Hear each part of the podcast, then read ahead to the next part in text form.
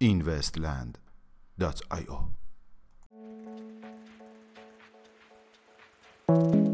سلام. با این وستیلی شنبه 22 تیر ماه 1398 در خدمت شما هستیم. توییت های اخیر دونالد ترامپ در رابطه با رمزارزها دونالد ترامپ رئیس جمهور ایالات متحده آمریکا طی توییت های اخیرش مخالفت خود را با کلیت بحث رمزارزها به خصوص دو رمزارز بیت کوین و لیبرا اظهار نمود. به گفته وی من به هیچ عنوان از رمزارزها حمایت نمی کنم چرا که ارزش آنها به شدت متغیر است و هیچ پشتوانه ای ندارند.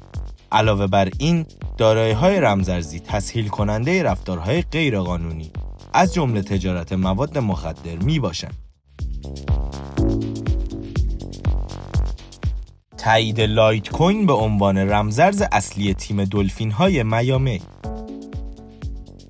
بر اساس یک بیانیه مطبوعاتی تیم فوتبال آمریکایی دلفین های میامی به طور رسمی Litecoin را به عنوان رمزارز تیم خود اعلام نمود بررسی رمزرز لیبرا توسط بانک مرکزی بریتانیا. مارک کارنی رئیس بانک مرکزی بریتانیا طی سخنرانی اخیرش در کانال یوتیوب بانک انگلیس اظهار کرد که رمزرز لیبرا پروژه فیسبوک در حال ارائه راه حل‌هایی برای اختلالات مالی جهانی می باشد و مردم باید این مسئله را صرف نظر از کاستی های احتمالی این پروژه در نظر داشته باشند. راه اندازی یک پلتفرم بلاکچین دولتی در کشور برزیل به گزارش وبسایت خبری کوین تلگراف ایالت باهیا در کشور برزیل در حال راه اندازی یک پلتفرم بلاکچینی به نام SOL به منظور مدیریت روند توافقهای عمومی در قراردادهای دولتی می باشد.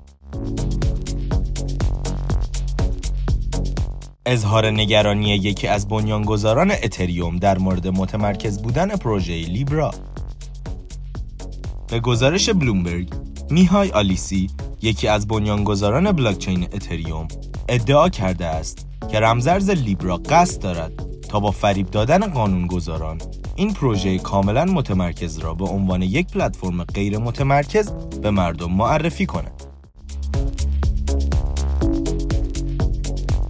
تصویب قانون ارتقاء تکنولوژی بلاکچین توسط کمیته سنا ایالات متحده آمریکا به گزارش شبکه خبری سینت کمیته سنا تجارت، علوم زیست محیطی و حمل و نقل ایالات متحده آمریکا قانون ارتقاء تکنولوژی بلاکچین را به تصویب رساند.